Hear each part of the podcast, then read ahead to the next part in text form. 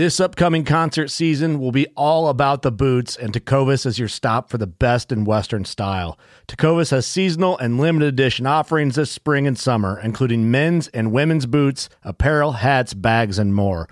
All Tecovas boots are made by hand in a time honored tradition with timeless styles that are always on trend. And Tecovas has first wear comfort with little to no break in period. It's hard to find this level of comfort paired with this level of style. Stop by your local Tecova store, have a complimentary drink or two, that's WCB style, and shop new styles. The smell of fresh leather and friendly staff are at your service. Many stores even have leather custom branding to make your boots truly personalized. And with regular live music and events, there's no in store experience like it. If you can't make it into a store, just visit tecovas.com. That's T E C O V A S.com. They offer free shipping on all boots, as well as free returns and exchanges, and ship right to your door. Go to tecovas.com and find your new favorite pair of boots today. Knives, machetes, saws, and shears, multi-tools, shovels, swords, axes, spears, hatchets, and tomahawks. If it cuts, snips, slices, or chops, Midway USA has it. Find great gift ideas in our huge selection of pocket knives and other everyday carry folding knives. Make a statement or create a family legacy with one of our top of the line hunting knives. We've got a great selection of manual and electric sharpeners too. For just about everything for the outdoors, check out midwayusa.com.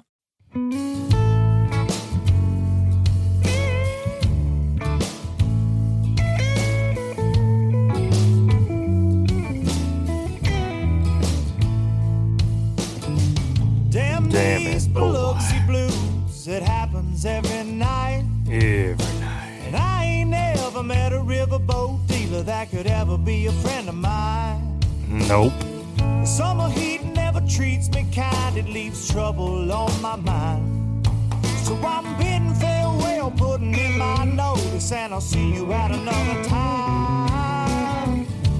This highway does not know my name, and I don't care.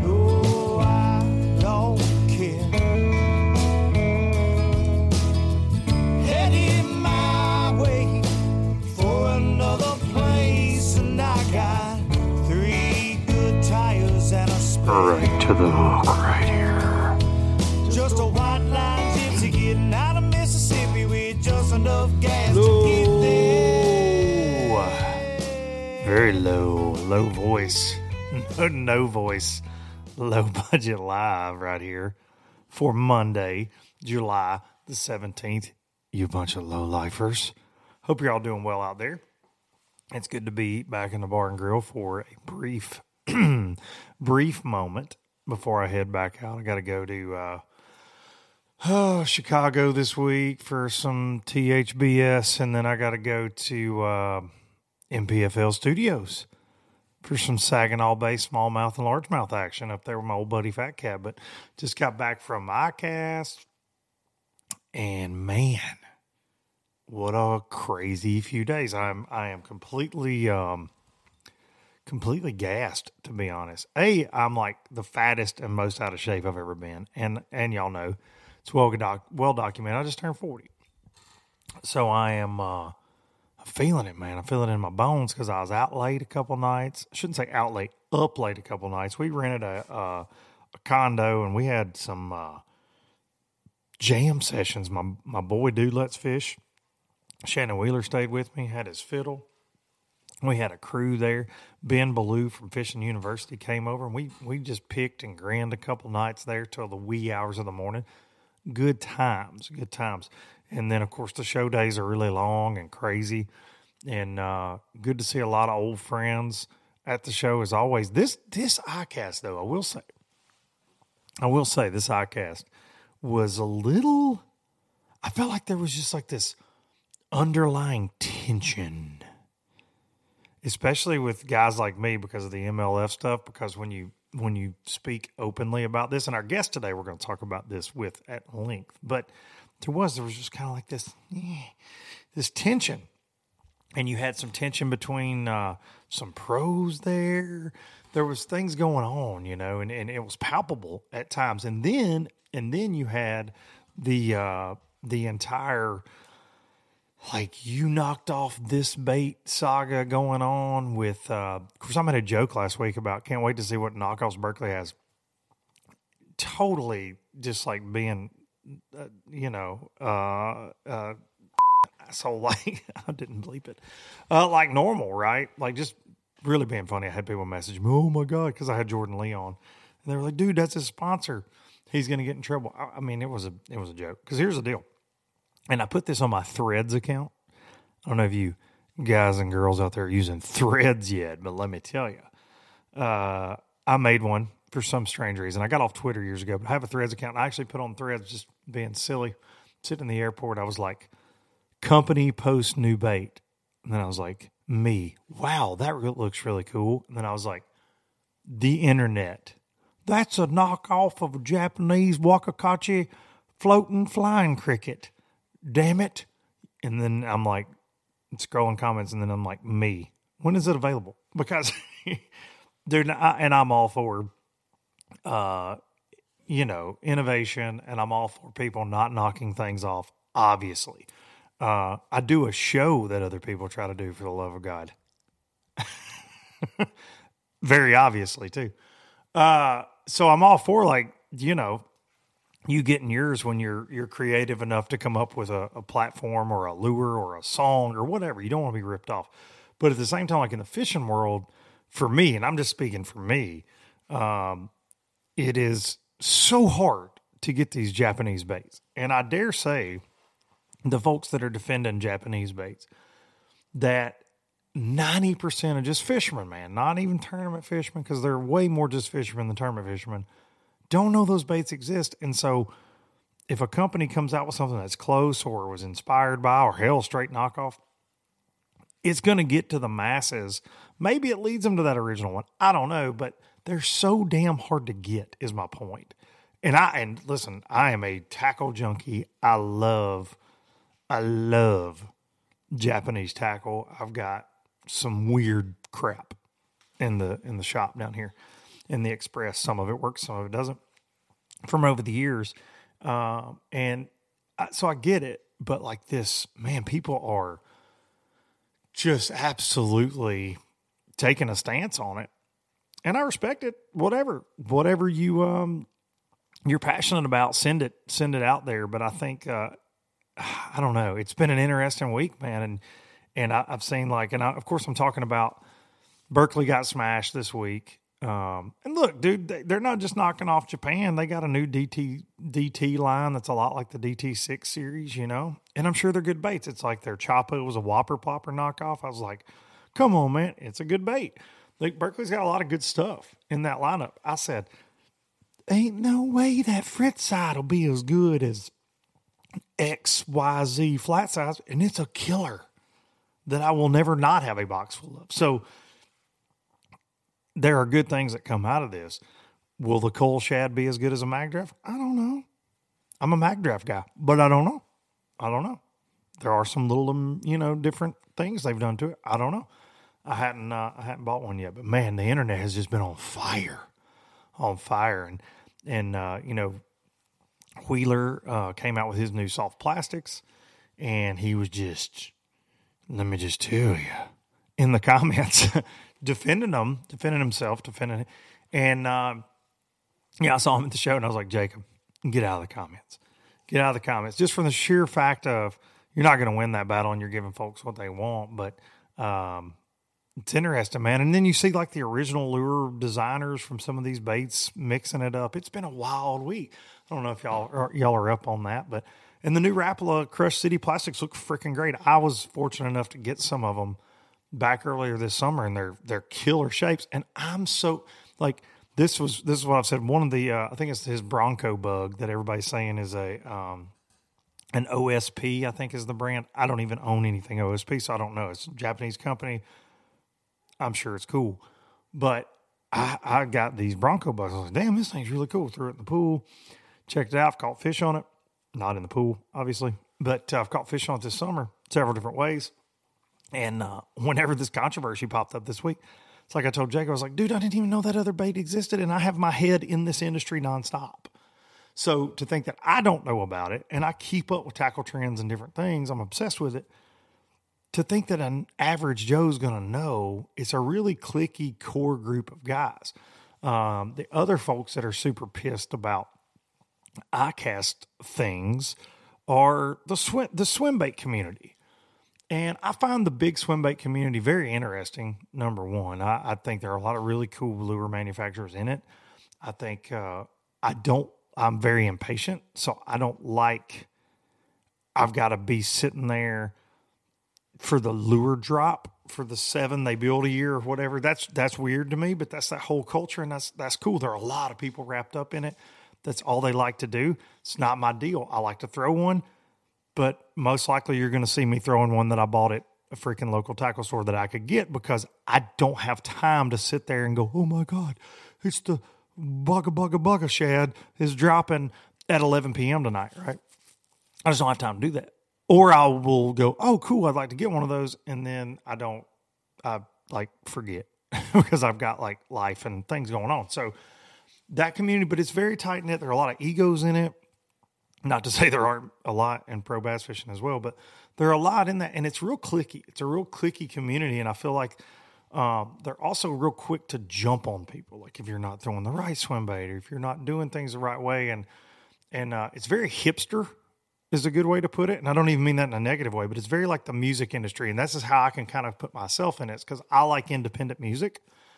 Um, against the mainstream. And I've been very outspoken about that over the years. And so I, I, I can put myself in the swim bait guys' uh, shoes because it is very much like that. They don't want their little secrets getting out there or the, the cool baits to kind of get to the masses. And that's what these knockoffs essentially do is they get these baits in the hands of a lot more people. So, um, you know, and it's a, it's a scary battle because, you know, you can argue right and wrong and, and all day long on it, but you're not going to beat, unfortunately, these big corporations. You're just not, man. You're just not. I work for one now, and corporate America sucks. like I can just tell you that straight up, like it does, but you're not going to beat it. You're not going to beat that machine because they are buying up everything in the industry and they're shrinking it and shrinking it and shrinking it. So, um, I say if you like to do the JDM tackle stuff and you like to do the handmade swim baits and that's your deal, just do it, you know? And if you want to go buy the Berkley and the Rapalas and the whatevers, do that too. Whatever. Like, let's just go fishing. You know what I mean? Let's just go fishing. So it's been a wild week. I don't know if anything I just said made sense.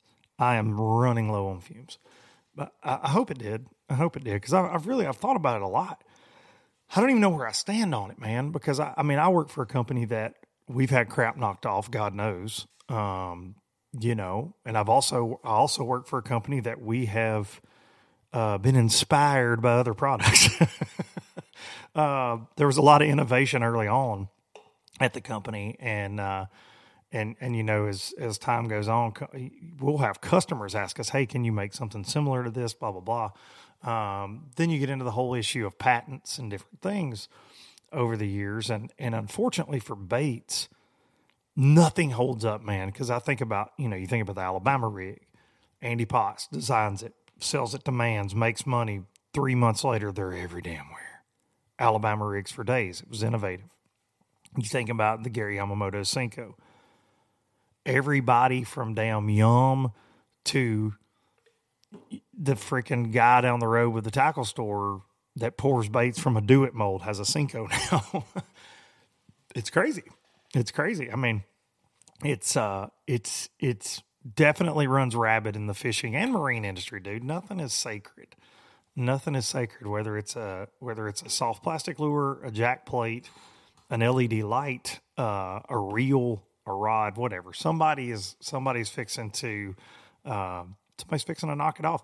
And and the reason being, I think the the main reason, a is hard to fight the money of like a big a big corporation, right? They got a lot of money to put behind it, marketing wise, and things like that. But then the other reason it's hard to beat it, and I see people like, oh, we should boycott this, we should boycott that. In regards to like a, a, a knockoff, the reason it's hard is because your general consumer, and I consider myself that on a lot of things. they want the uh, excuse me, they want to buy at the cheapest price. and so that you'll never beat that. Uh, look, dude, I'm the guy that gets on Amazon, and if there's, oh, this, you know, say music equipment, oh, it's blah blah blah brand is the A, you know, premium deal. I'm on Amazon looking for the damn knockoff and looking at reviews and like, I'll, I'll order that to save a couple hundred bucks. I'm that guy.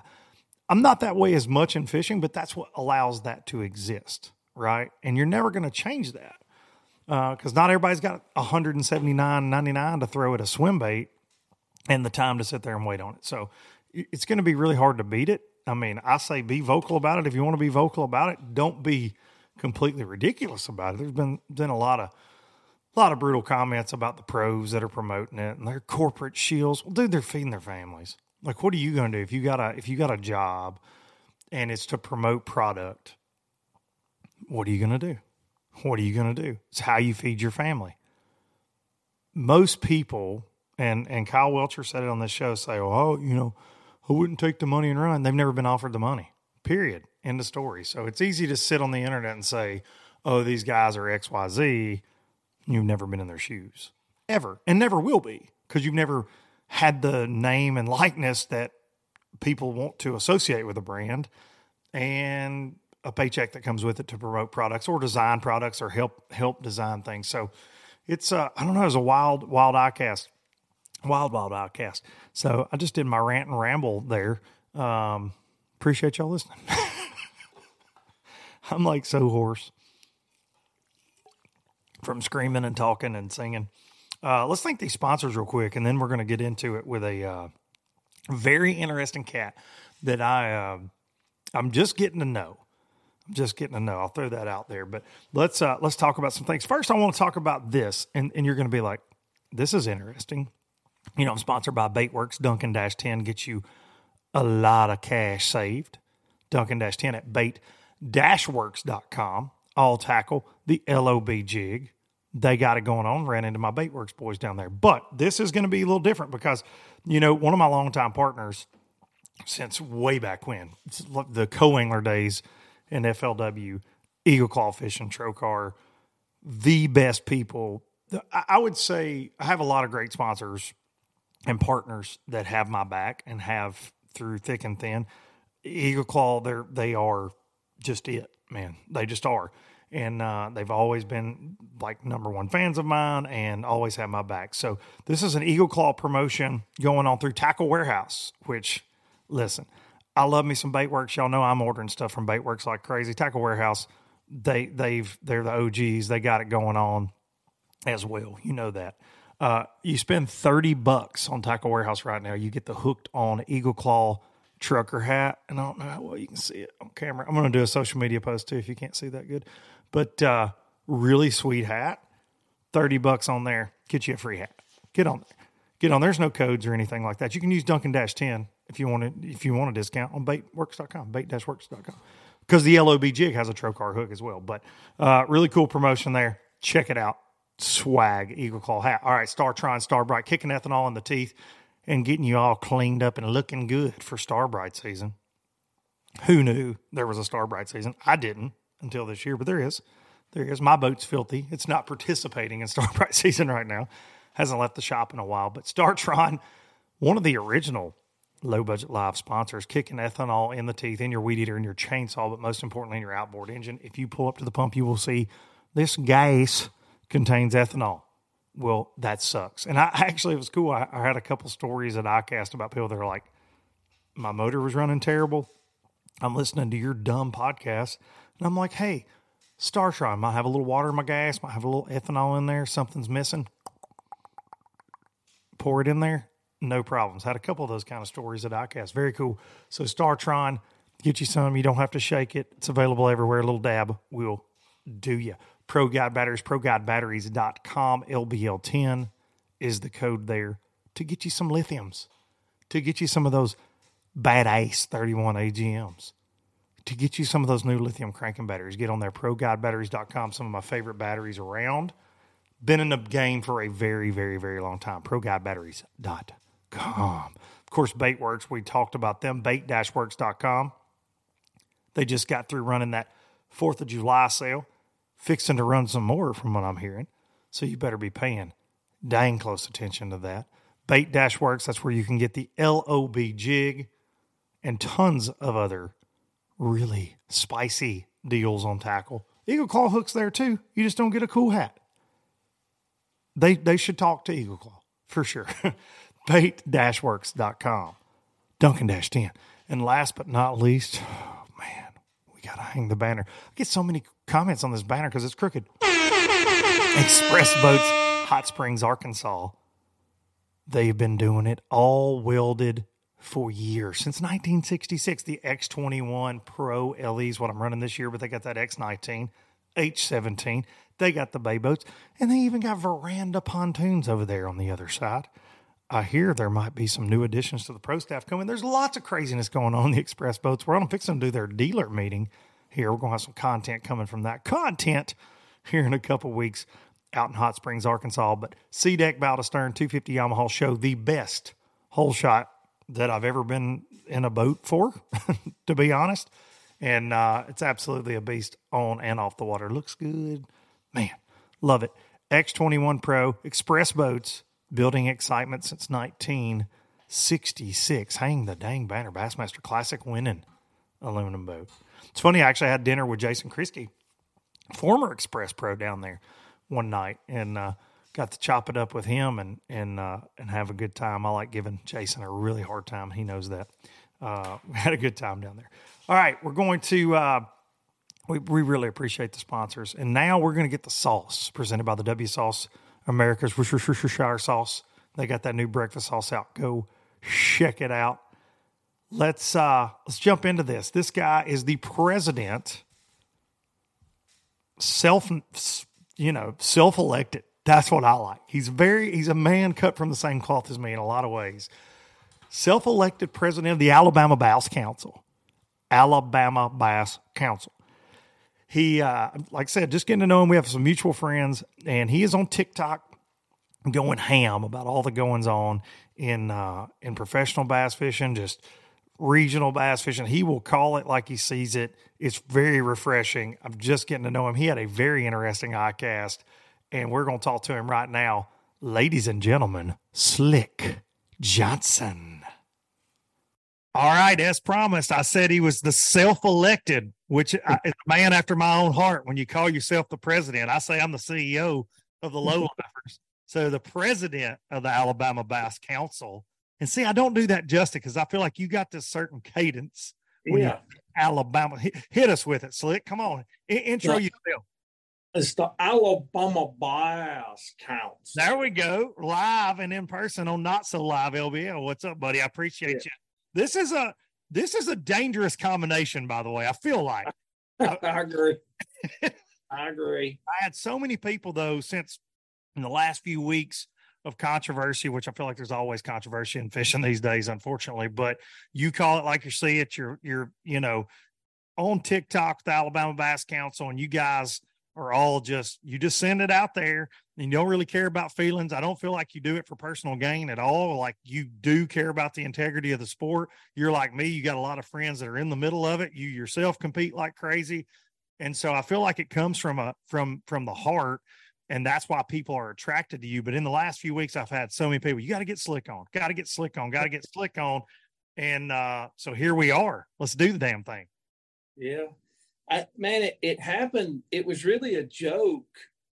Uh, when they had the pro am, I don't know if you remember, but the ABT had the pro am. Yeah. And Jordan and Chad Hall were fishing together, and Chad hooked Jordan in the head. Yeah. Yeah. so I did a video and I had just done one. There was no such thing as Alabama Bass Council. It had never been mentioned, but I had just done a video where I was telling who I thought was the top 10 anglers in Alabama. And so uh, Tim Hurst had actually called me and said, Wouldn't it be funny if Chad got demoted for hooking Jordan in the head? So that's when I made up the Alabama Bias Council and and did this funny video about demoting Chad from the top 10 because he hooked Jordan in the head. And what was crazy was the night that I put that video out, Lake had a tournament uh, on Lay Lake or somewhere. And I woke up that morning at like 3:30 and it had like 135,000 views, which was a lot for me. Yeah, yeah, yeah. And I thought, something, why is this thing getting so many views? And at seven o'clock, I pulled it up and I had a half a million.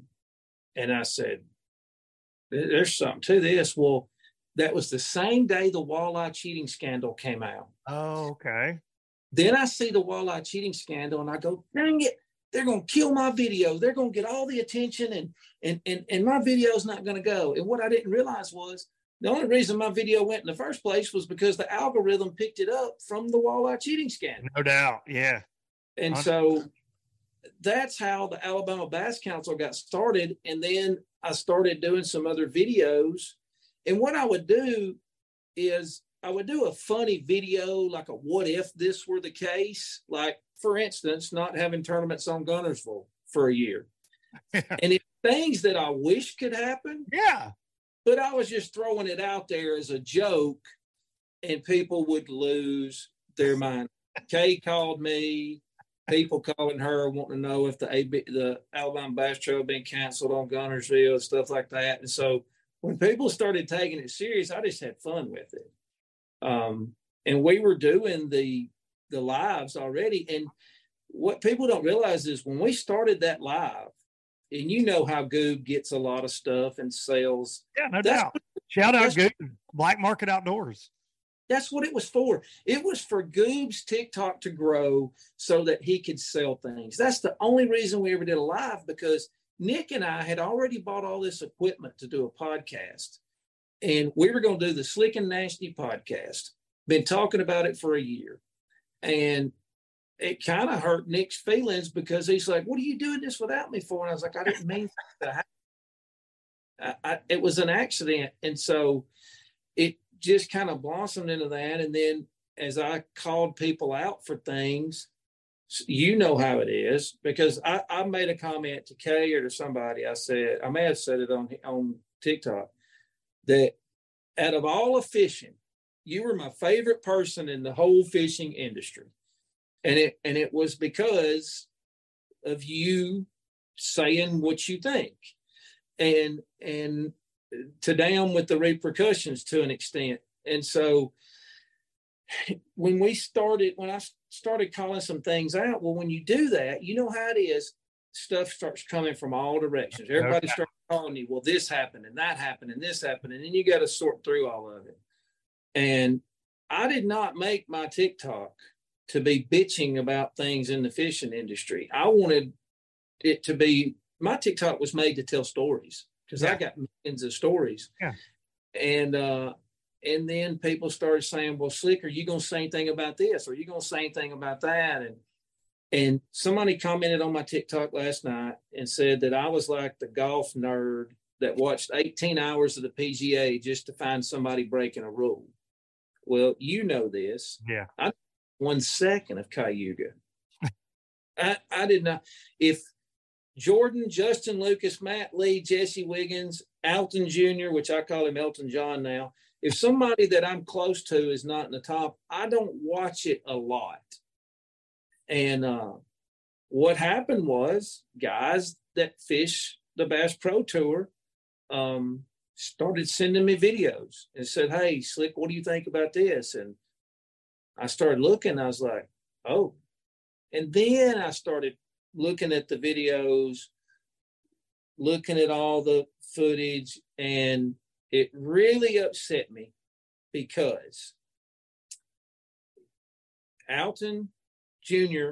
had said in during the tournament, he said, I could catch that six pounder over there again, but I caught her yesterday and I don't feel right doing it. Okay.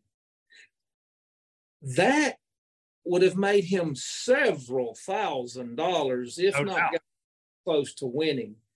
And so you've got him, and and and I don't want to not mention somebody's name that has integrity. So I hate to be calling names, but you got a lot of people that have integrity. That one of my friends uh, told me the night before, I am, you know, I'm going to struggle tomorrow because I don't have any more fish. Okay. He wasn't going back to catch fish he had caught the day before. So when you got guys that won't even go back and catch the fish they caught the day before, and then you got guys catching them three times in one day, that pissed me off because yeah. Amen. the the the public, and not to make the public feel like they they're ignorant or anything like that, but the viewers at home, because of the way the footage is, they don't realize that there's probably 40 or 50 bass on bed up there, period. Yeah. Hey, look, I, I got fooled by it. I got fooled by I came on the show and was like, dude, greatest smallmouth tournament ever. And Yeah. night. Yeah. And I started getting the same text you were getting. And then somebody sent me a link the next day to your video. And I was like, uh oh, mule. Cause I'm I'm like you. I normally get flooded with this crap. And I have not heard a peep. And it and it blew my mind. Now, very soon after my podcast aired that Monday morning, people were like, Hey man, hey man, time out. This was what was going on. But it it's because I JT Kinney said it to me. He said, dude, there were like 30 on bed in the whole lake. Yeah.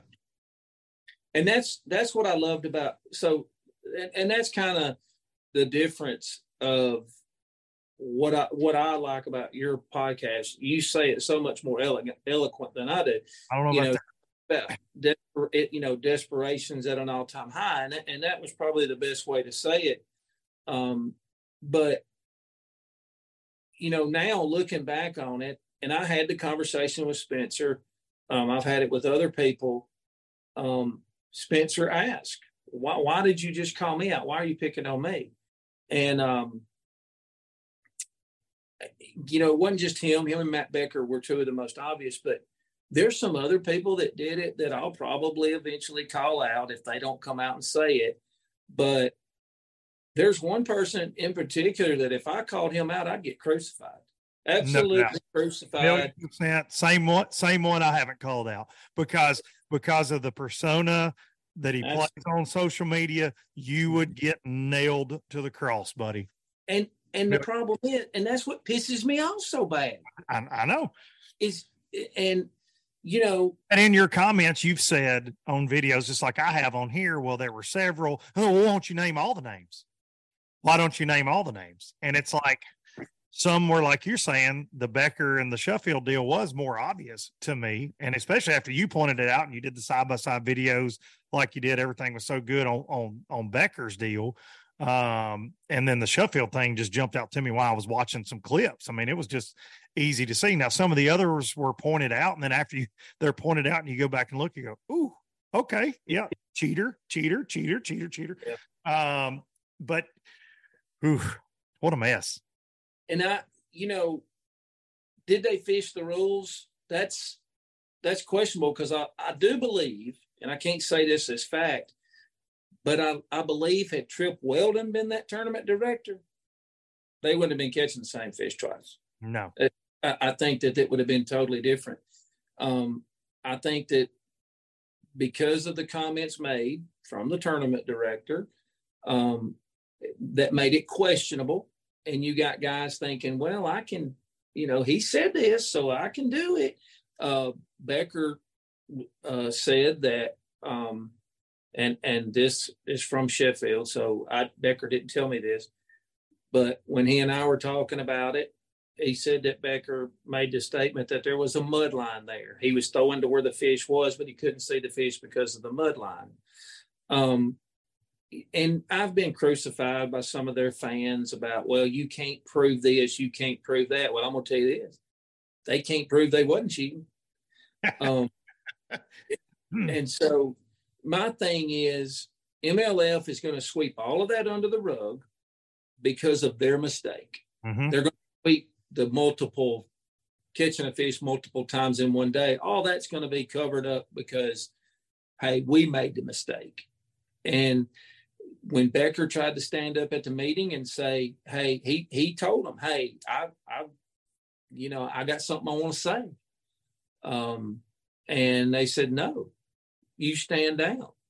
Um, you know, I think he should have done it to gain the respect of the other 79 guys. Um, but he didn't. You know, he called a few people and asked what he should do, but he made a comment, well, everybody else was doing it. No, everybody wasn't. no, There- not And, you know, Takahiro is the one that's kind of got out of this clean. And he he said it online. yeah. yeah, I'm going to turn around and catch that fish again. Um, I mean, Bombs it over his shoulder. yeah. So you know, Oh, look, cast, baby. I just I was blown away. And and people say, well, why do you care? You don't even fish the Bass Pro Tour. Well, I care for my, you know, for my buddies that can't say anything, and I understand why they can't say things. And you know, I've even got a few anglers that try to stay clear, uh, tried to stay clear of me at ICAST, and I understood that. Um, you know, they don't want the controversy. They're glad I'm talking about it. No, But- yes. Well, that that's what I was getting. So I have that in my notes because I get this a lot, and I know you get it. I know you get it because TikTok, YouTube can be savage. I think TikTok, and I haven't been on there in a long time. I get your clip sent to me. I don't even have the app on my phone because I was spending so much time a couple years ago looking at it. I had to like wean myself off seriously, and, I was practicing like TikTok dances and shit. And my it wasn't good. It wasn't good for anybody. My kids said no more. So I don't have TikTok. Uh, I'm I do what all old people do. As my wife says, I just wait till it pops up on an Instagram reel, and then and then I see what the cool kids are looking at. But but anyways, TikTok can be savage, especially in the comments. So that's what I hear from all my buddies that are on there, whether it's fishing, hunting, music, whatever. Like TikTok, for whatever reason, the commenters there really are. They're the worst. It seems like. So I know you get this question, and and I've gotten it. God knows. In the this is the sixth year of this craziness. People are like, why do you think you have a right? Why do you have a right to talk about it? And when I first started this, I was fishing professional. I was fishing the FLW tour. So I talk about things going on. But then in 19, when this podcast really kind of kind of took off, I had stepped away from the tour and people were like, oh, you're just a hater. You're hating because you're not in it. You're this and Yeah. you're that, right. And I had lived Yeah. it. But but like you you opened this with so many people reach out to you that are doing it for a living, hoping you'll run your mouth. That's me on a weekly basis. Hey man, this is what's going on. You might want to look into this. And and so I'm going to answer my question I'm asking you basically is why do we have a right to talk about it? Is I feel like if we don't, nobody knows it's going on. And that's not okay for your kids, for my kids, for grown ass men that are trying to qualify that think it's a dream life to be a pro. It's not fair. We're selling dreams to people and it it's a nightmare a lot of the time. There's a It- lot of shady crap going on. It is. How can I go out and tell my kids? Because I got I got twelve of them on the Yeah. Alabama Bass Academy. How can I go out and tell my kids work your butt off, study, be the best fisherman, and and you can make it? And I teach them how to do the social media stuff, the sponsorship stuff, and all that. I'm teaching them all that, but at the end of the day, what they're seeing is that the guy that's the sneakiest and the most creative is who's going to benefit. And and it goes the, the whole Poche thing, okay, to with him. Even even with negative publicity, he still wins. No doubt. It- you know, listen, I met with Keith Poche, and and I'll say this: sure, somebody will screen record it. I've already told him I won't say nothing on his camera. I won't say nothing. I won't say to him. You- Not a lot of people knew who Keith Poche was until he started doing sketchy stuff. hmm And so I feel like he's benefited from from doing that. And that that's that's all he hears. And I'll tell you the, exactly what happened. He comes up to me, shakes my hand, Slick Johnson, Slick Johnson. Uh, well, are you are you you got something to say? You you just want to hold my hand? And he starts telling me, well, you know, I've seen all this negative stuff you said about me. And I said, well, who sent you negative stuff? He said, all my friends been sending me all these negative things you say. And I said, well, you need new friends because they're not sending you the positive stuff. Because I've said good things about Keith Poche. Look, I love that little boat. I love what he is doing. I think it is it is great for this sport, uh, no doubt. Agree. Because, but don't sit here and tell me Keith Poche's the little man. That damn boat costs more than that boat sitting out there in this shop.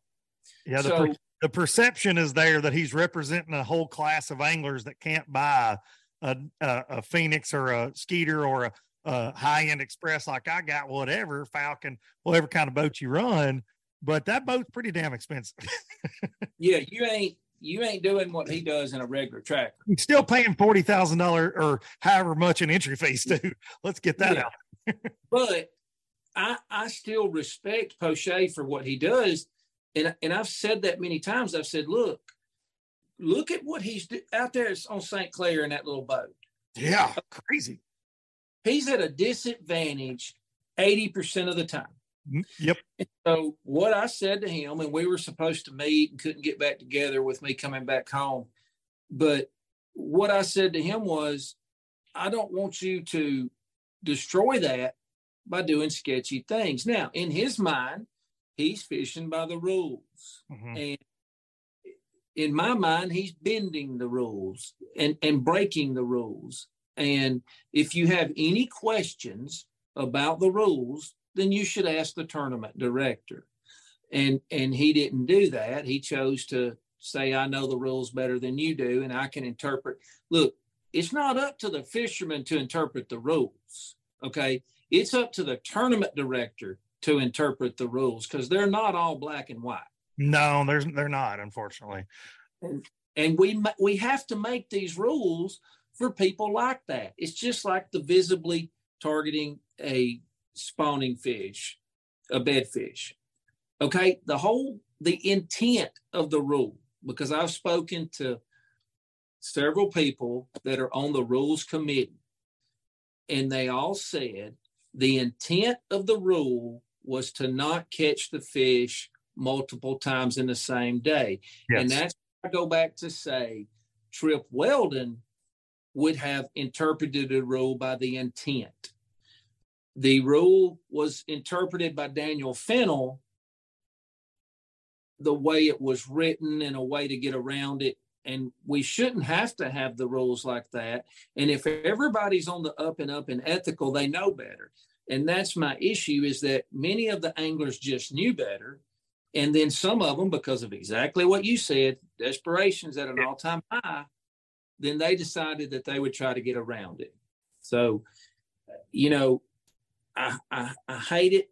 And MLF is in a pickle right now because I'm, I, I, I the thing is, Spencer's been fined $45,000.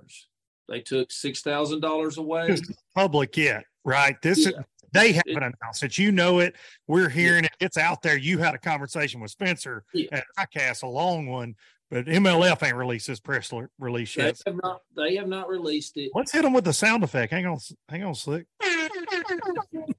Breaking news from the Alabama Bass Council right here, LBL. And somebody commented and said, Well, you shouldn't talk about what you and Spencer talked about. Okay. This is going to sound really bad, but I, I already knew that. I probably knew it before Spencer knew it. Yes. He he was fined forty five thousand dollars.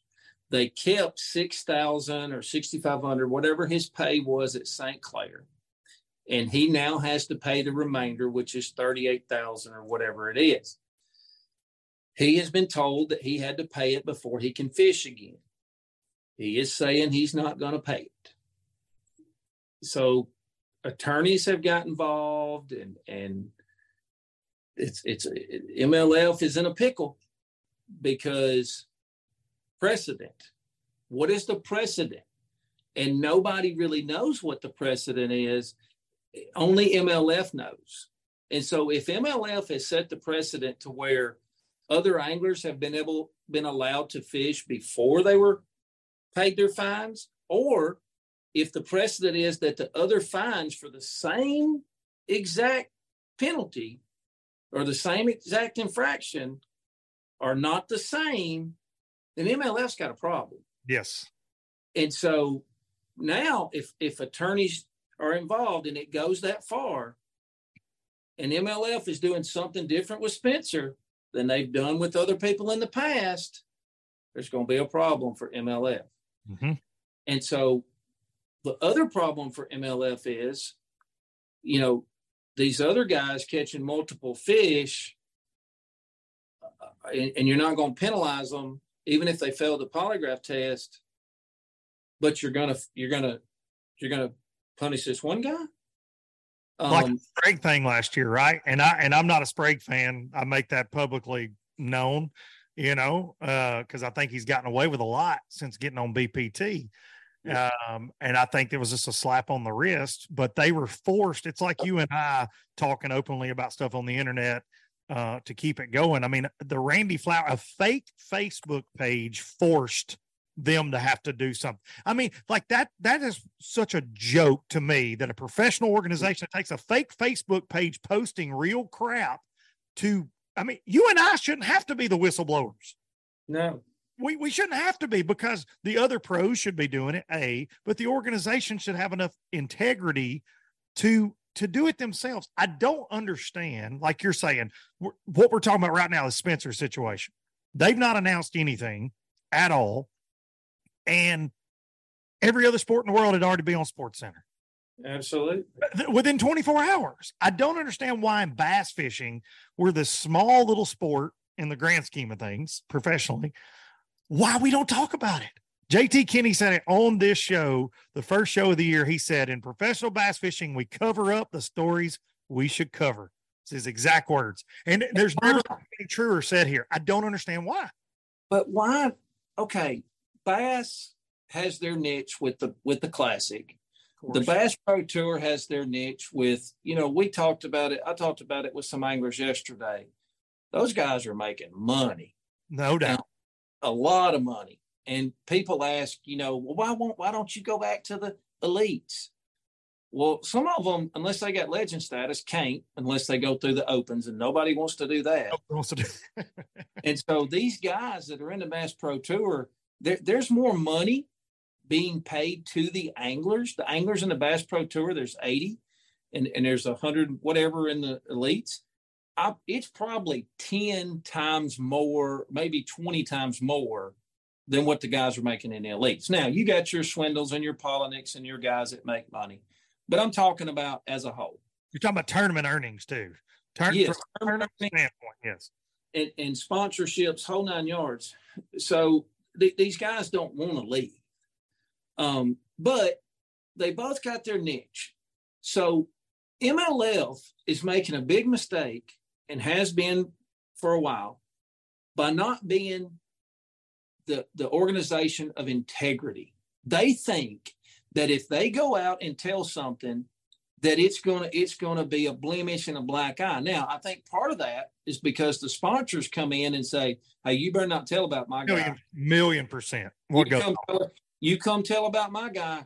Hey, we're gonna have a problem. Or, or and, even if that's not said, slick, that is perceived from, it, from an MLF. They're, they're going, well, if we hmm. disqualify such and such, oh no, we might lose our blah blah blah deal because he's hmm. attached to them.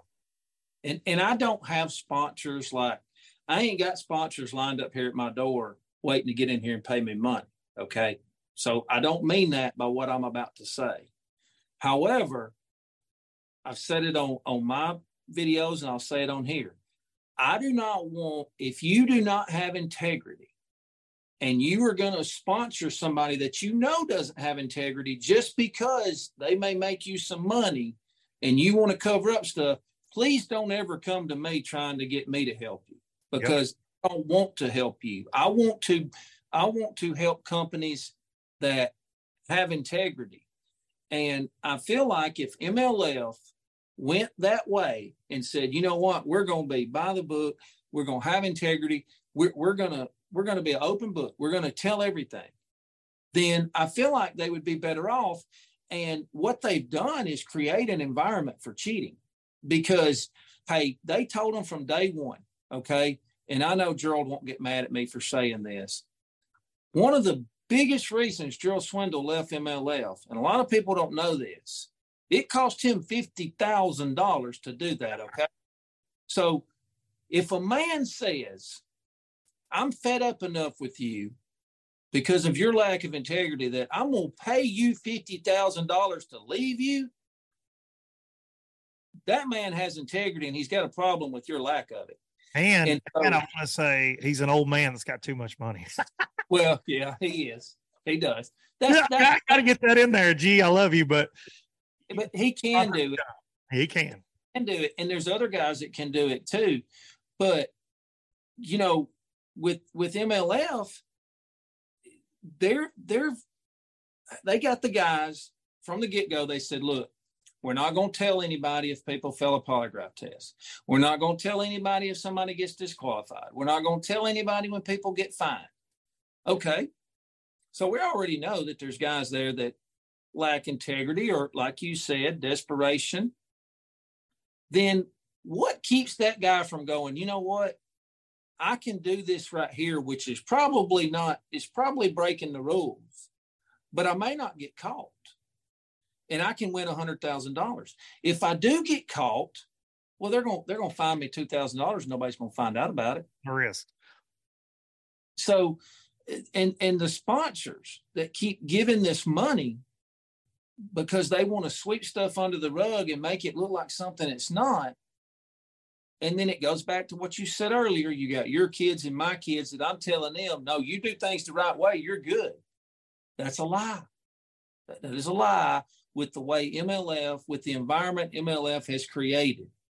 And, you know, I, these guys, some of these guys, your old school guys, they've got to be disheartened and, and just feel like helpless and just be at the point where, you know what, I'm just going to finish out my career, go fishing and hope I, hope I, hope I hit the mother load because these other guys are bending the rules and I'm not going to do that. And I just don't have a chance. Yeah and and it sucks. Well, and, and I think, and we harp on MLF a lot just through this situation alone, Cayuga. But I, I think that you know Bass is they've got they've got their issues as well. I, I think as a whole, though, the sport we're not open enough about the bad that does go on.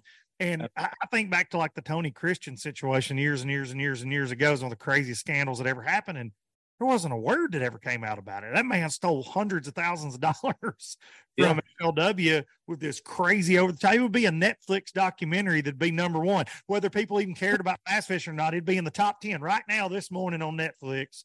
If it, there was a documentary about it, just with the details that we we have, it's crazy, but nothing.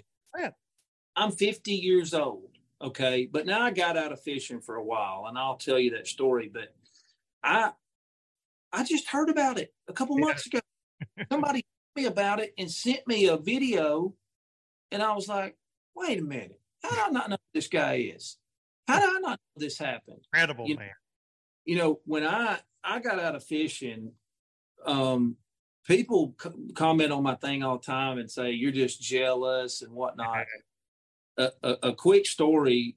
Um, my kids were two and a half and three and a half, and um, I I told my wife, I said, listen, I want to see if I can fish professionally. I had two people that had offered to to pay for my me to fish the next year, but it was just going to be enough money really to cover expenses and, and entry fees. And at that time, all you had to have to fish FLW was a Ranger boat. That's right. You know, this is like 2009. And so I said, look, I, I really want to see if I can do it. So I'm going to go fish this Toyota series and see. And so the the last one was on Wheeler, and uh, and I was in third after day one, second after day two, and I knew I had a battery issue. So I ran to Walmart that night, bought me a jump start, bought me a new battery. I'm good, but I was wore out when I went and got it. Well, that day, I, I about 20 minutes to go, I lost a six pounder, and I kept fishing. I pushed it. So with 10 minutes left, I'm not worried. I got a jump start. I go to crank my boat, it won't crank. No problem. I got a jump start. I grabbed the jump start. I had bought a battery charger. Oh, I pulled a battery charger off shelf. That don't work on the water in the middle of the flats. No.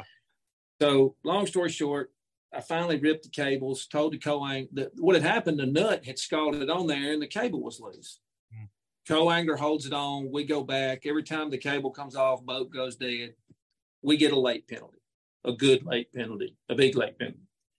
And so I'm arguing with them about my late penalty. I'm mad. I'm cussing.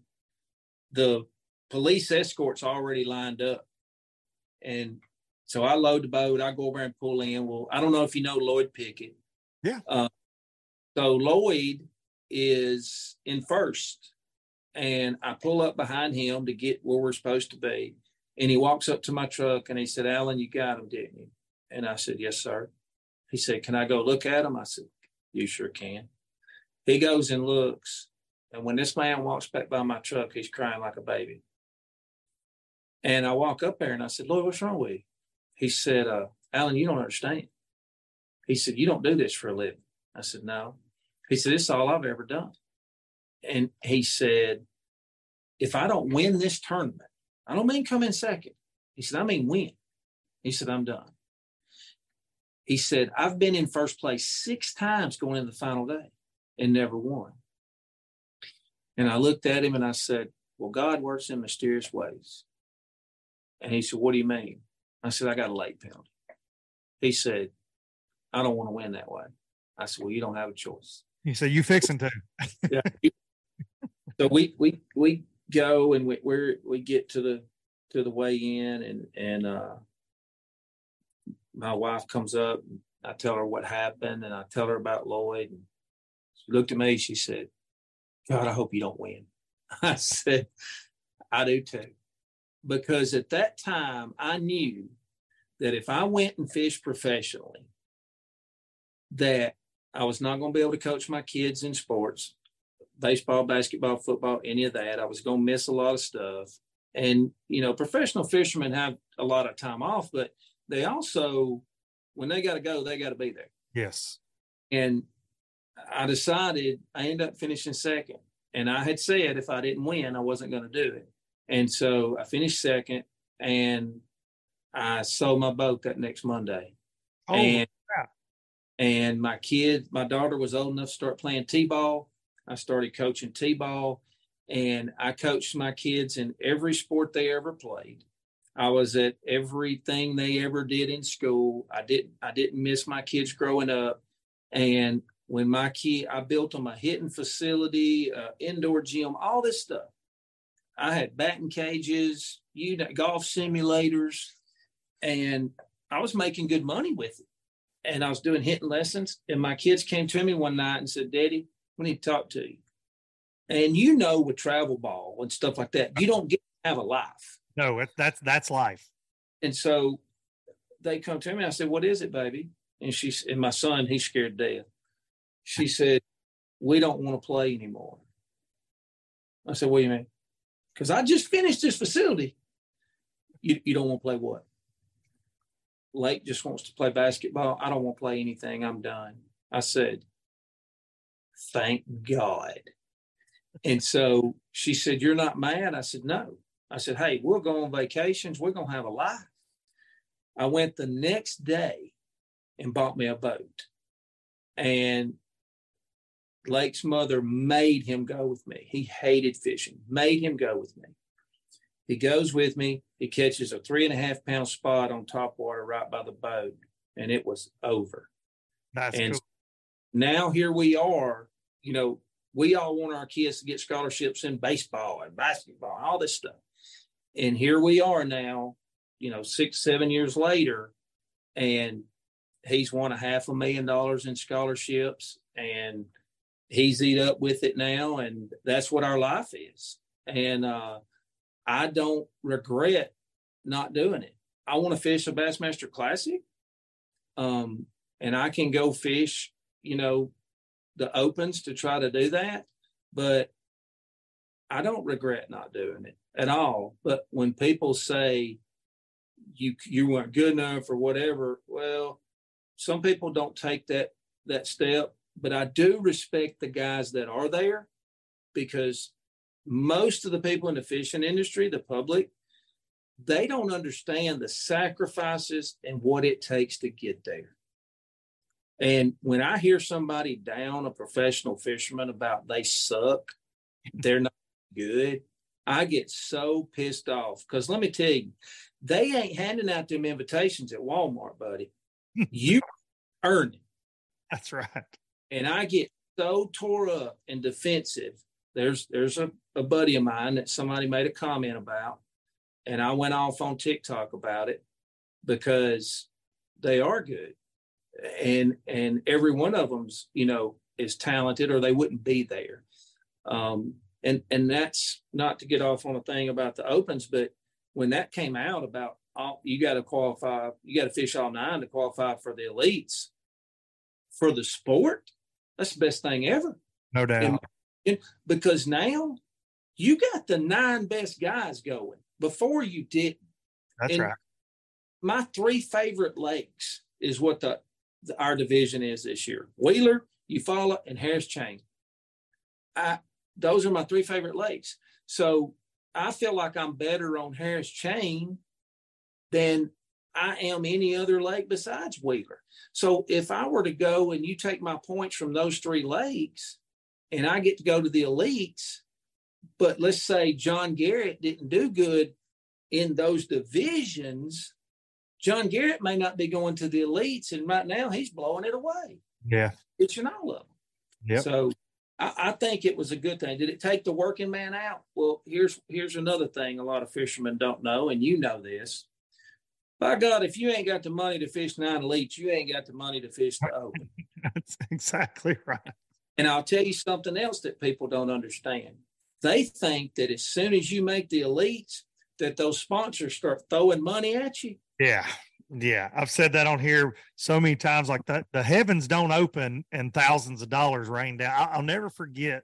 I've known Brian New a lot of years. We fished co angler against each other on FLW tour. And then I made the switch to the front of the boat and he still fished co angler. And he was so much better than 90% of the pros fishing. He just was. And I'll never forget, I drew him on Kentucky Lake and I was like, dude, he was fixing to win co angler of the year. And uh, it was the the rookie season. I fished like 16 or whatever. And I said, Why are you? I mean, you in the back of my boat's a joke. Like you're a way better fisherman than I am. Like this is silly. And he's like, Well, you know what? I've done the math on this. And he works a construction job different things. And he's like, Luke, if I come out here next year, and he traveled with Brian Thrift and he saw how much work Thrift put into it and and how good everybody was. But he's like, if I came out here next year and I cast, I think we had we were going to have seven events the next year for the first time. He said, and I cashed seven ten thousand dollar checks. That's seventy thousand. He's like, it cost me forty grand to get in it.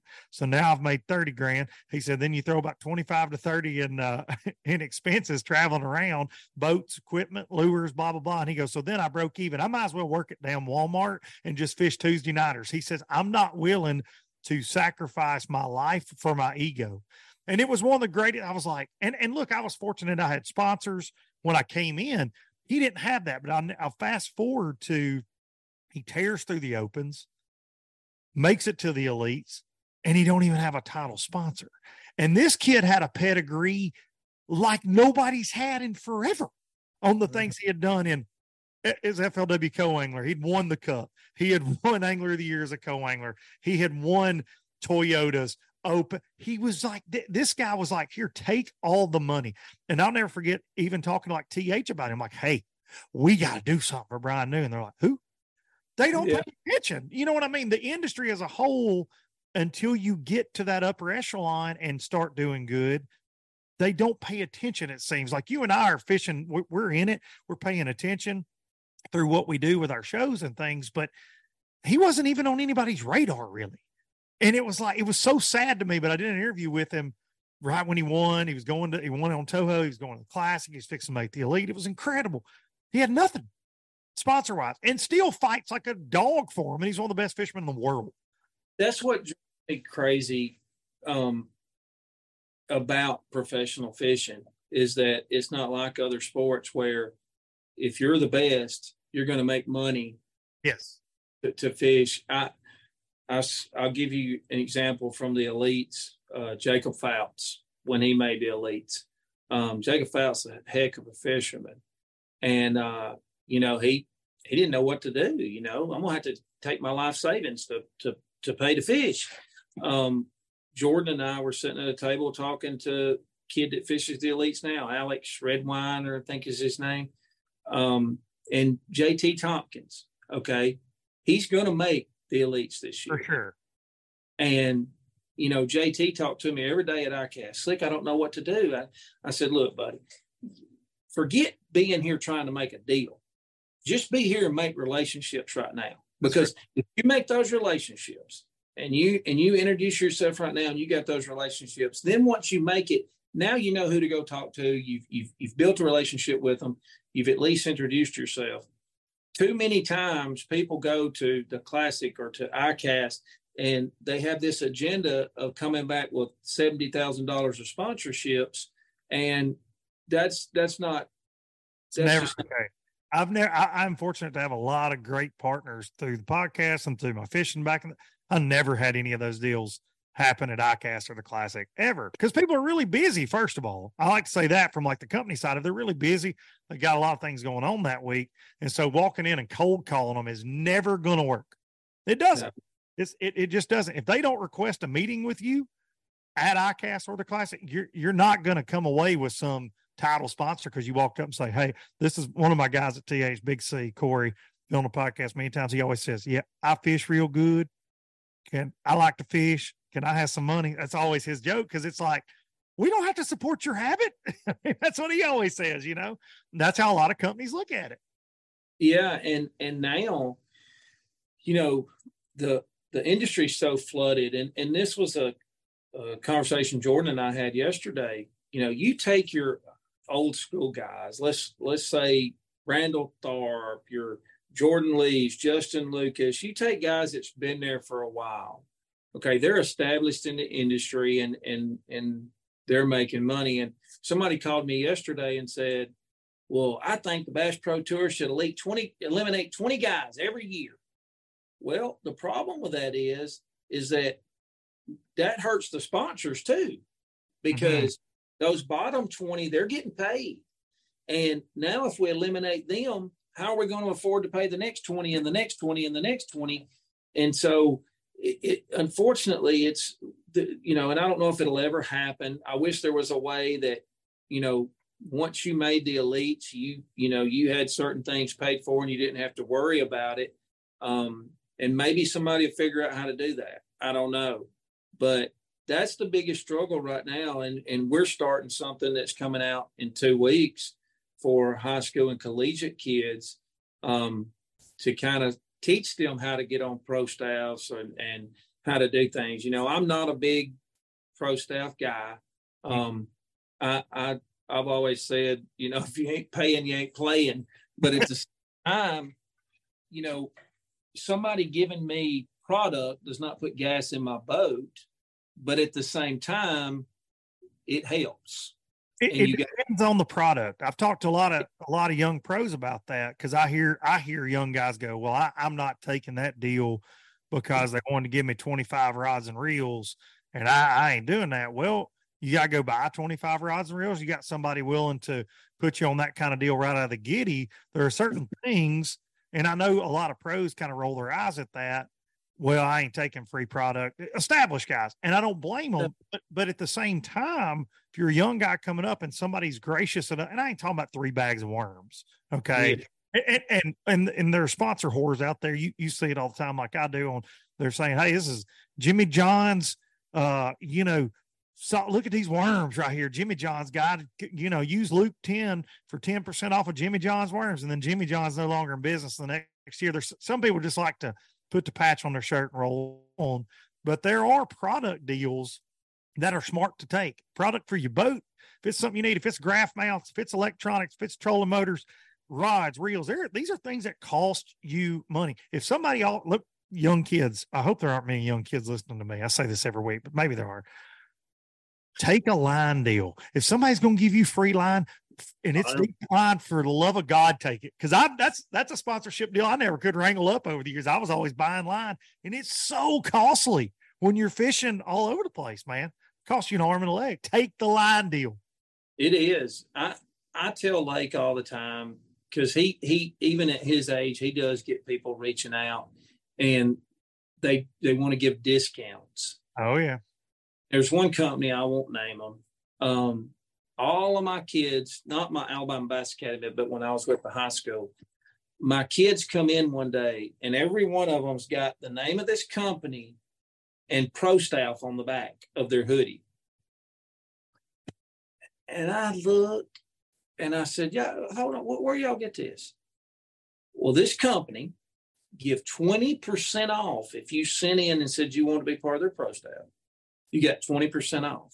Genius marketing idea, by the way. Oh, no, no, no, no. Let me let me stop you and say genius sales idea. Genius sales idea. So they Not my, the least the least amount any one of them spent was two hundred dollars. Every one of them wanted a sweatshirt that said Pro Staff, so they bought the sweatshirt. Now you didn't get a twenty percent off the sweatshirt. but they all went and bought a hundred dollars worth of product, and then they went and bought all this apparel, and so their parents are spending three or four hundred dollars, and I'm sitting here going, I'm counting it up, and I'm going, that company made four grand mm-hmm. by saying you're on pro staff. I said that is incredible, and you know, and I told the kids, I'm like, listen, it's okay to get a discount, and you got to start somewhere, but you just paid them way more than they they, they did for you. No doubt. But that's the world we live in. When I see people, I call them patch pirates, but when I see people that's got the boat stickered up in the truck, there's nothing wrong with that. People think that's cool and that's fine. It's just I feel like sometimes that hurts the guy that's fishing the opens or trying to fish the elites because if these companies can get free marketing, why go pay a bunch of money for somebody else to put a sticker on their boat, you know? And uh, that's that's the industry and the environment that we live in, unfortunately. That's what you know. Jordan and I talked about that last week on the show. I asked him the question: Is it harder now, you know, to make a living with a rod and reel than it was when he first came in? And of course, the answer is well, absolutely. And like you're saying, it it's it is so divided, marketing dollar wise, anymore because you do have content creators, you have the YouTube stuff, you have guys that truly are, are like yourself. They make viral TikTok videos, and and they may have never fished a tournament in their life, but that doesn't matter. If people like what they have to say and they say this jig right here, hey, here, quick minute, here's a jig, you need it, tie Palomar knot, blah blah blah blah blah. Yeah. Here's the code, and it and if and if that company looks at that code and it sells, well, guess what, Jack? He's getting a paycheck. It doesn't that's matter. I mean, that's what it comes down to is moving the needle. Do I agree with it? Do I not agree? I don't know. I'm such an old school guy and I benefit from social media. Lord knows I have for, for many years. But I'm such an old school, like a Denny Brauer guy. If Denny Brauer stood on stage and said, Well, I'm catching them on this Strike King jig. Well, by God, I had my dad drive me to Walmart back right. then. We was going to look for because they were the in, they were the only influencers, right? right? But we live in a different time. So for me to go, well, that's right or wrong that the industry's splitting up their dollars. I don't know that I can even comment on that. Um, Brandon Pollock and I had a conversation at ICAST about this very thing, um, talking about payouts, how how far payouts have gone down compared to say the early 2000s with Irwin Jacobs FLW and and you know the classic paying a half a mil and the cup paying a million, half a mil to a million, and those days are gone. They're yeah. gone, and the industry's bigger now sales wise than it's ever been. But the industry doesn't pony up. And Brandon goes, Well, until we get some non endemics, and and it's a shame to hear that, but that's what Irwin had. I mean, it was the Walmart days, really, you know, yeah. and it was our industry sponsoring it.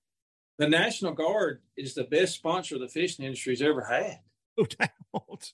No doubt. Uh, and you know, it drives me crazy that the fishing industry won't pony up, but it's because we don't make them. They don't have know? to. Yes. They, they don't have to. And I don't know the answer to to doing that, but you know, I know what it costs to make certain lures, hard baits. Um, I know what they profit off of them, and they can't pay the anglers no more than they're paying them. And you know, people look at it and say, well, why should they sponsor that pro? Well, you got to have pros to have legitimacy for your product. I agree. You, you have to. And we have gotten this day of the, the content creators getting paid and whatnot. And, and I told Lake, I said, dude, you put four GoPros on that boat on that boat every day and you learn to edit, you're gonna make a living fishing. Yeah. That's just the way it is. Um, we don't do enough of that. We use our cell phone too much, but I tell him all the time if if, if you want to make it in this industry, start filming everything, and you're going to make it. Learn to edit. You know, look at Tyler Reels. I mean, he's incredible. Now Tyler works his butt off. Tyler is one of the most talented dudes. Yeah. Incredible. And I catch myself, Tyler will do a, a, video that's something so simple. And I'll just sit there and be watching it over and over. And I'm just amazed, you know. But he got on a conference call with Lake and some of the kids on my fishing team and and I felt like they didn't take it serious, you know. And and when they got off, I asked them what they got from it. And one of them made the comment and said, I don't want to be the, the guy behind the camera. I want to be the guy in front of the camera. And I said, Well, I, I got you. But right now you ain't got the money to be the guy in front of the camera. And and so what Tyler's trying to teach you is how to be the guy in front of the camera. You know, learn to edit, learn to do these things. And, you know, he tried to tell them how to do social media and that sort of thing. Um, but these kids don't, they don't, a lot of them don't have a clue just yet, you know, of how hard it is. Um, but that's the world we live in now. Jordan told Lake three years ago, he said, if you want to make money in this industry, you better have a great social media. And he said, you need to start working on it now. He said, because that's where everything's going. And I mean, you think about it, if you're a really, really good fisherman and you got good social media, you can name your price. No doubt.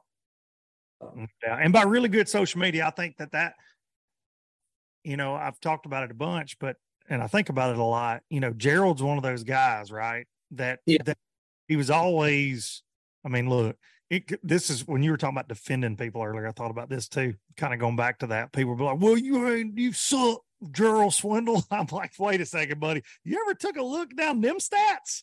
Ex- want to hold your damn tongue. Yeah, he's the goofy, funny guy on social media. He's opinionated, whatever. He's the G man. But trust me when I say I've spent many hours in the boat with that dude. He will whip your ass with a rod and reel anytime you get ready for said ass whipping. He's one of the greatest to ever pick up a rod and reel.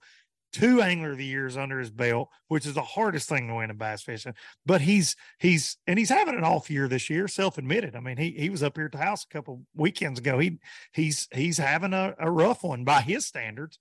But dude, he's this guy that once social media came, he embraced it because it's natural for him. And and what I mean by having a successful social media is be yourself. If if if being yourself is what people like, and a lot of people have to fake it, and I get that, and and they do, but dude, the best people in our industry are the people like yourself. What you're doing, just be yourself. Be yourself. Just put the camera on. This is what I would suggest to your son or anybody else in high school. Yeah, film your fishing trips, but you know what? Talk to the camera, like the vlog type stuff. Talk about your day. Talk about how many you missed, how many you caught. Get used to that because when you get a chance on a stage or you get a chance on a podcast, you can carry on a conversation. I have so many kids reach out to me on social media. They want to come on the show, right? And their dads are fans or they're fans or whatever. And I've never had one on. This is no disrespect because I got high school. I live with high school kids every damn day. I know what they're capable of talking about, not talking about. And I've never had one on because most of them can't carry a conversation. You'll meet them in person. I'm like, well, how are we going to do this for an hour, young man? You got to Yeah. get to where you, got to get to where you can talk. Uh, and not everybody's born with a gift of gab, like the president of the Alabama Bass Council or the or the head of the lowlifers here. But I, I think being yourself is very important, very important on social It media. And people make fun of me on TikTok about they say you trying to be like G Man, blah blah blah, and I throw it back at them. I say, look, G Man's the wish version of me, okay? And then I'll joke around. There's only one G Man. That's okay? right. That's right. I don't. I may have some things that are like his, but there's only one G Man, and in my opinion, he's the most influential person in bass fishing. And and I guess the way I mean that is he attracts the most attention. Um, Fishermen and- and non-fishermen. Yeah, and I- I, I, I think- I have, he- he was up here at my at, at my 40th birthday bash the other day, and a friend of mine, it's a UPS driver, Michael McLean. Shout out Michael McLean, probably not listening, but uh, good dude. He ain't a day in his damn life, and he ran into Gerald just on Facebook, and he talks to me. Texts me, "Oh, did you see G Man's carrying on today about blah blah blah?" He walked in the house. Michael came out, and he sees Gerald sitting there at the table. He just he says, "Is that G." Is that Gerald Swindle sitting over there at the kitchen? ta-" He's losing his damn mind. And I was like, yeah, it's, he, that's that old man. He's over there. He's, you know, taking his Gerald tall. He's getting, you know, whatever. And uh, he was, but, but that, my, my wife goes, how does Michael know him? He don't fit. I mean, he wades a creek every now and then and fishes on his farm. He don't eat bluegill fish and stuff. Knows all about Gerald. Can tell you everything about him, Lulu. But he attracts everybody. Everybody.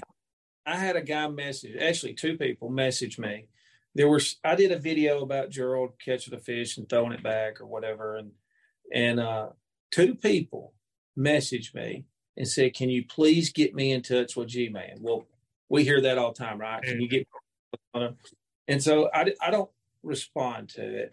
And a couple days he he messaged me again, said I really would like to talk to G Man. And I said, Well, I don't give out his number or anything like that. And uh, he said, Well, I just want you to know, and I want him to know that he saved my life. He said, I don't even fish. And he saved my life. And uh, I was like, Wow, that's that's awesome. He said, um, I'd really like for him to know that. I said, Okay. So I sent it to Gerald and and you know, told him and let him do with it what he wanted. But you hear that a lot about G Man. Um, about him helping people in their life. Um, this particular guy had told me that um, he had gotten a divorce. Um, he had lost everything, and that you know he was to the point of ending it. He was done. He said, "I don't even fish." He said, "I don't know why it happened." He said, "I come across a video of G Man and a positive mental attitude," and he said, "I got to watching it." And when I did, I started going through all of his other videos, and he said it changed my life. And he said it saved my life. He said, because I don't know that I wouldn't have ended it. And shit, I'm sitting there about to cry, you know, reading this. Yeah. So I, I sent it to Gerald um, because he he is authentic, and and there's a, a lot of guys out there that are, and uh, you know, he's made as much a living off that mouth as he has a rod and reel. But when people go to bashing him, now I'm the first to his defense. Uh, yeah. And and he went fishing with me one day out here, and uh, he's looking out there on 360, and, and I said, George, you can't catch them fish. And he said, What? I said, You can't catch them. I said, You know, I, I've been trying to do that for 25 years, and and and if the fish are here, Gerald, th- those probably ain't even bass. The next thing I know, he's done slackline six in a row, and you fish with him. It, he slackline is a true term for Gerald oh, Swindle. listen, yeah, I know. And he catches six in a row, and I'm sitting there, and after he catches each one, I'm going, "Can I get one of them?" And, and then he, he says again, and finally, he he's unhooking that next one. I grab his line, and I said, "I need one of them jigs."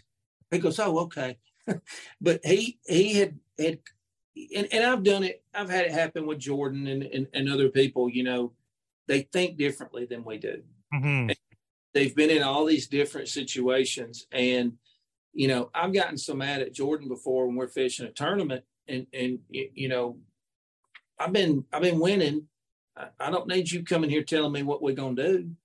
And and he says, well, we I want to go do this. Take me to do this. Are you kidding me? And and one day I had weighed in in the last three tournaments. I had not weighed in less than 25 pounds, and I was catching them offshore. And it had rained that week a little bit, and, and Jordan says, I want to go fish your sea holes today. I said, What are you talking about? They said, I just want you to take me to like drains and stuff. I want to go fish like that. I said, I looked at him. He said, I know we can go catch 25 pounds doing that other, but I want to go do this. And if it don't work, we'll go do it. I said, okay. I think we had 27 pounds that day going and fishing crap stuff that I ain't fished in 10 years. Of course, he's making casts that I could never make. so many times we've went and fished tournaments and him just want to do something off the wall and it ends up working out. And G Man's the same way. And people don't realize just how good these guys are They have no clue. because you're going to fish your home lake that you fish all the time.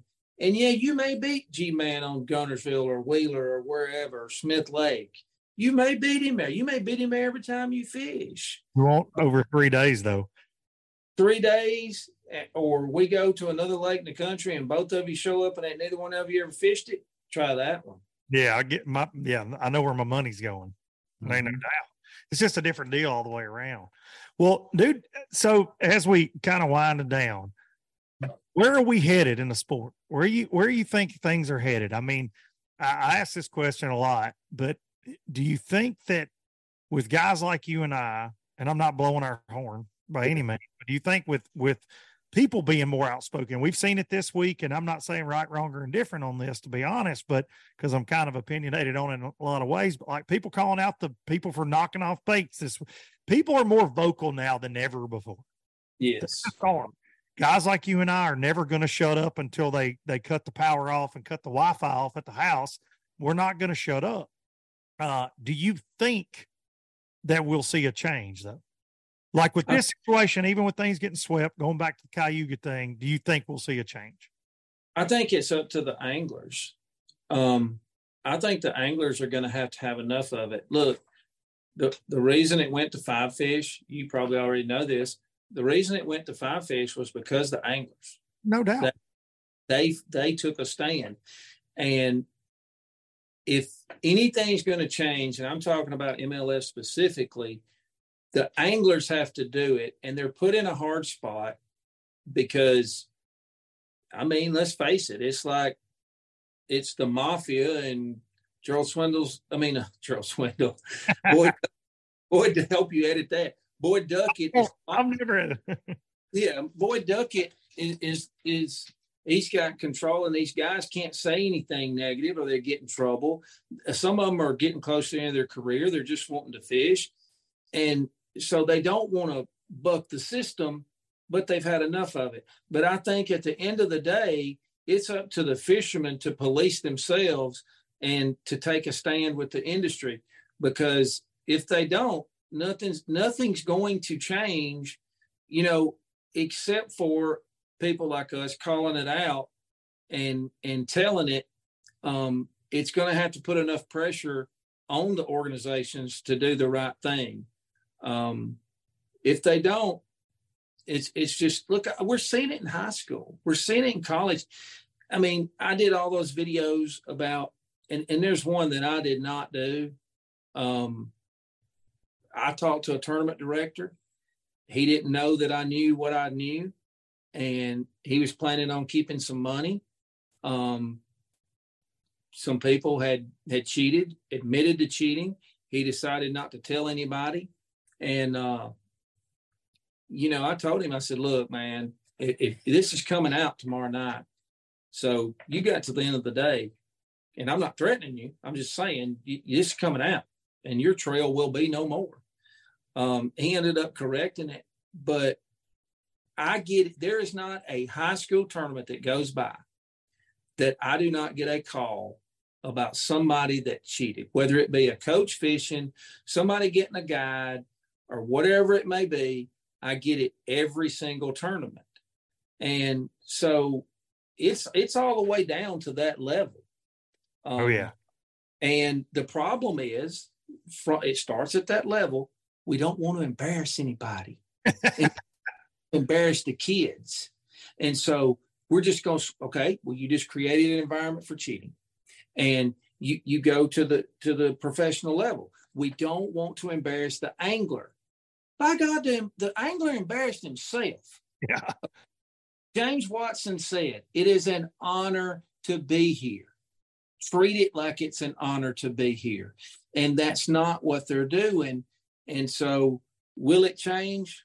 I think it's going to come down to the anglers, to the anglers changing it, and it's also going to come down to the tournament. Eh, the tournament organizations have to, at some point, say, the integrity is more important. The integrity of the sport is more important than somebody else's feelings or how somebody else looks. And unfortunately, that's how we are as a society. We we get worrying about everybody's feelings and and hurting their feelings or getting sued or whatever it may be, instead of just saying, "Hey, you did this, you're done." And I'm not even saying I'm not saying somebody should be kicked out of the MLF or or BASS if they mess up one time. Look, if if everybody was judged by that one day of their life, we're all going to hell and we're all a piece of shit. So we've all had that day that we've made a mistake. So you get forgiveness for that one day. But if if you you do it more hey, you got to go. Yeah, I'm with that. I'm with that. Mistakes happen. Uh, you know, the going talking about the anglers, I talked to a bunch of them just like you did at ICAST, and there's a lot of guys fed up. This is the most I think it is. I talked about in the open of the show before I got you on about the tension at ICAST. It, there was a lot of tension. Oh. There was a lot of attitude. There was a lot of tension. And I'm not just talking about towards guys like you and I. I mean, I, I was hearing hearing folks were looking for my head on a platter, and that, that never happened. And then you and and then you had your conversation with Spencer.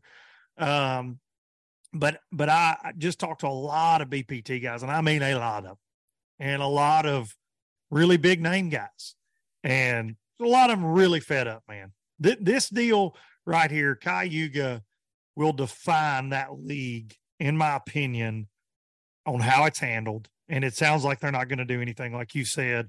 And and I think that is going to really and I'm talking about owners of MLF, anglers that are owners of MLF that I know big. Think about the biggest name in the sport and then think bigger that I had conversations with, just like you at ICAST that are like, it's bullshit. It's it bullshit. Is. And nothing's going to happen. And so I think right now we have an opportunity for change if the anglers decide to do that. And and look, you and I are popular for because of our mouths and and our and our lack of having a filter. But I do wish some of the anglers would, and I've said it on here many times, that they would speak up. That way, it didn't t- because it does have legitimacy. Like you said, if a company sponsoring a pro angler, it's because it has legitimacy. Well, if that angler gets on here or gets on his own social media and says, "Hey, this is blah blah blah," and this happened in the event I just and this is bullshit, and it don't need to happen anymore. Well, guess what? The whole internet's going to go. You're the freaking man. You're the freaking man. It's not. It's not going to be perceived as bad. And I called. uh I called Jacob Wheeler out on here, just using him as one of the biggest names in sport. And I wasn't necessarily picking on Jacob. And he texted me, he's like, thanks a lot, bro. Throw me under the bus. But I, I was like, a guy like him stands up and says, This happened, or a guy like Gerald, if it's at Bass. And, and now look, Gerald did. I can't, Gerald I, did. Gerald did on, on the Poche thing, and him and Poche had a had a back and forth about it. And Gerald, again, he kind of inserted himself in the situation. He didn't have anything to do with it. But as a professional angler competing uh, against these guys. He said, "Hey, here's the rule book. Here's the deal." And look, Gerald took his licks over that. He, I know, he, he, because Poche's got a little cult following now. No doubt. no doubt. Listen, I I love the fact of what he's doing too, and I want to say this because everybody gets sent the negative things you and I say. All right, for sure. Boyd, I respected Boyd Duckett at one point probably more than anybody in the fishing industry because of the whole catch weigh release thing. I think that Boyd Duckett has done the best thing that has ever been done for fishing when he created, and I'm giving him full credit. There were other people, but I, I took it as you know he's going to catch the bad, so I'm going to give him the good. He done the best thing that's ever been done for bass fishing when when they when they come up with a catch weigh release. I believe that. That's my opinion. I believe that with all my heart. And it's just like what I say with Poche. He's went and ruined it by not having integrity with with the way he's handled handled these situations and MLF has handled them. You're talking about Wheeler. Okay. Wheeler can say what he wants to. Okay. I still believe he's one of the greatest fishermen in the world. In, in the last five years, you have to say he's the best if, if you're looking back. Yeah. yeah. But at the same time, in Wheeler's career, there has been so much sketchiness involved. Maybe the public don't hear it, we hear it. Is that because people are jealous? Or is it because if there's smoke, there's fire? Now, I know of things that I know happened and things weren't handled the right way. So what gets me about what you just said about Wheeler commenting to you, this is what pisses me off about at ICAST and everywhere else with Poche, with with Spencer, with Matt Becker, with all of them. When we point out something that they do wrong, we're the bad guys. yeah, we're no doubt guys. about that. Yeah, no doubt we're about that. Guys for saying we want you to do right and that's what I told Spencer. He got to tell me what a bad person I was. And I said, Well, if you saw a video of me doing the same thing, would you think I was sketchy? He said, Yes. I said, Would you think I might have been cheating? He said, Yeah. I said, Then why shouldn't I think you were? Because I'm just not that way. Okay. Well, I mean, the thing is, if you go down to the Chevron right now and you rob them, and it's on video, you take the money out of the cash register, you rob them, it's on video. When the cops pull you over and carry you down to the station, they ain't giving no polygraph. they saw you. freaking man. You're getting, hang on a second. Let me turn. Yeah, yeah, yeah. Let's get the sound effects going for the applause. No doubt, dude. You're not. Yeah, you're caught with your hand in the damn cookie jar. Hang Yeah. on, you're stealing that. Let's hook you up to this polygraph. Did you? Did you do that? Mm-mm. You- I Mm-mm. mean, I didn't do it. that's what I'm saying. We're arguing about a polygraph. Oh, when, Video's there. when we're watching, it's like all the other guys. The MLF gave 16 polygraphs. Okay. They they got the footage from a lot of anglers. And and there was a couple anglers called me and said, Can you believe they got my footage? And I was sitting there thinking, No, because you didn't really catch them. But anyway, there was a couple of them that got they got their footage, and I thought, Really? Okay. I watched an angler, and I will not call his name. Yeah, well, so Just- Justin Lucas caught one. The the hook went in here underneath, right? But the you know how the line will come all the way, hook comes through. Okay, and it hooks on the outside. Yeah. We're talking about like a five, ten, something like that, right? The hook is on the outside. But there's no way the fish didn't bite the bait and was not hooked on Yeah. yeah, it was hooked. He didn't wait. Yeah. He threw it back. Okay, that's integrity. Okay, I know other guys that did it. And my whole argument, and and and Spencer said that he threw some back now. He said he had some hooked outside the mouth. I didn't see it. But there's no way you went and fished that tournament. Anybody that was sight fishing that went up there and fished that tournament and didn't hook a fish outside the mouth multiple times. And here's my thing, and for the public to know, not to treat y'all like you don't know, but if you throw up there and you catch one of those smallmouth and you hook it outside the mouth, you can turn it loose and catch it again in about 15 minutes. There was no to weigh one hooked outside the mouth. And and Spencer made that argument to me. He said, Well, why would I do that? I said, That's why I say you're either the most honest person in the world or you're the absolute dumbest. One of the other.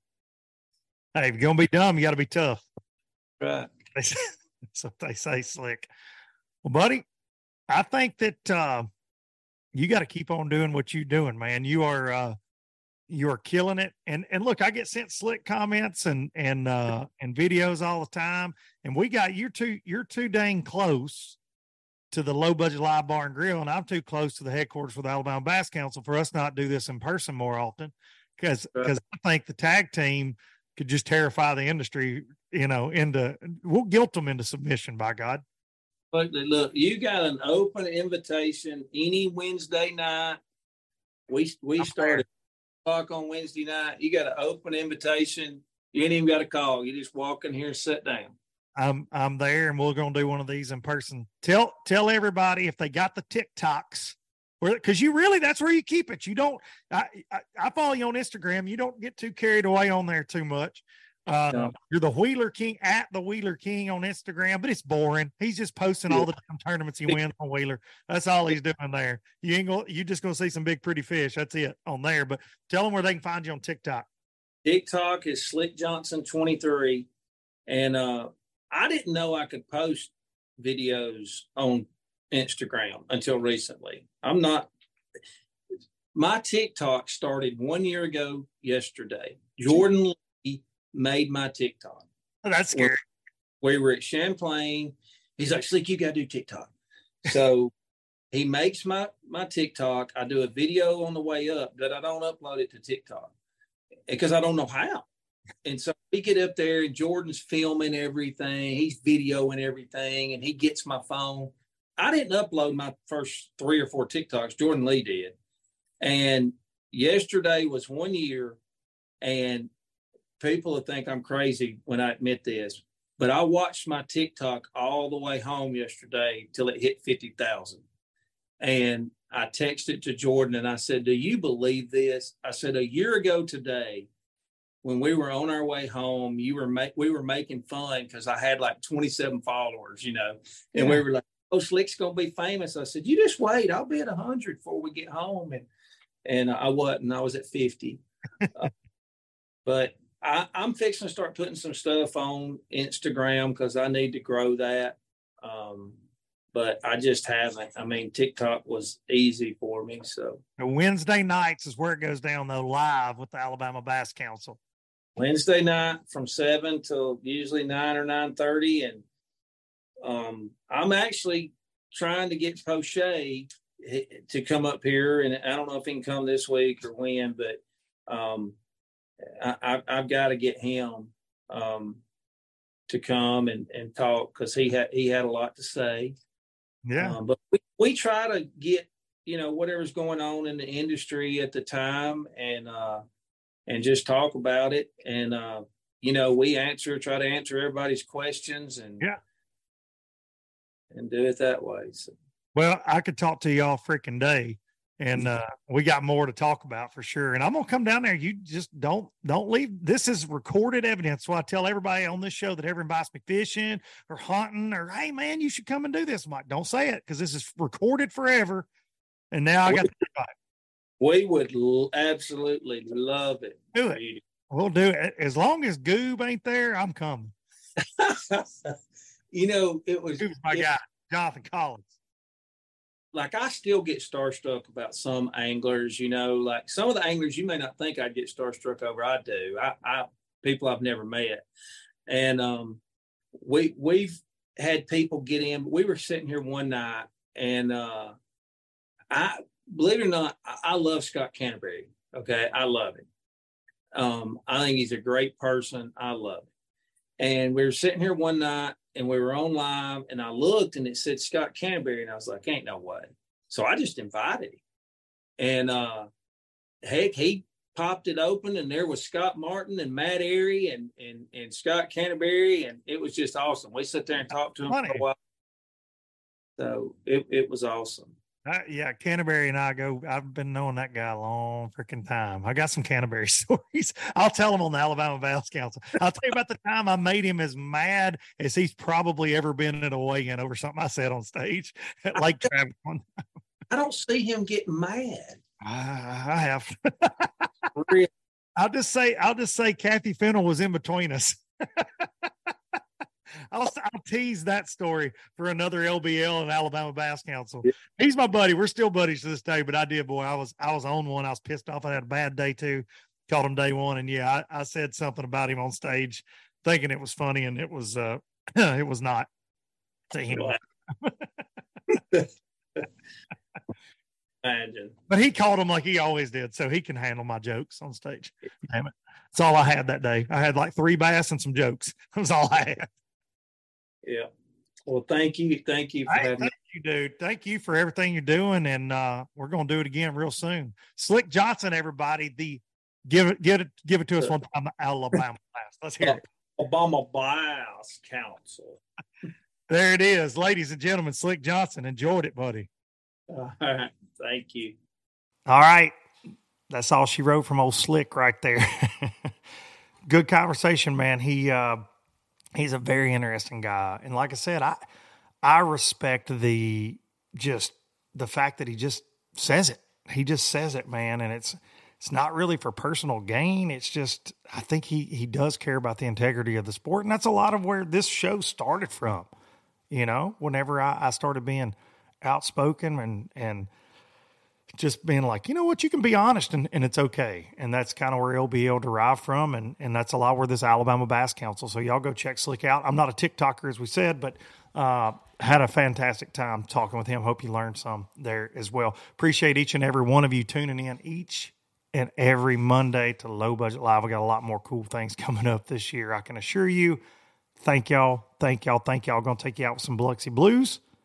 And I will see y'all next week town two below. Sweet. Never could make it last. Spanish moss, a Civil War ghost. Well, I'm gonna leave 'em in the past. Any direction, Lord, I'll be fine. It don't matter, east or west. North, south, wherever the wind blows, I'm leaving those burdens at rest. This highway, it does not know my name,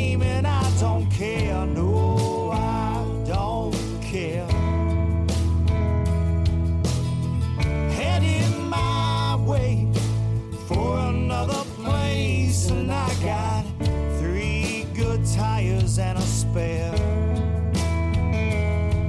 Just a white line gypsy getting out of Mississippi with just enough gas to get there.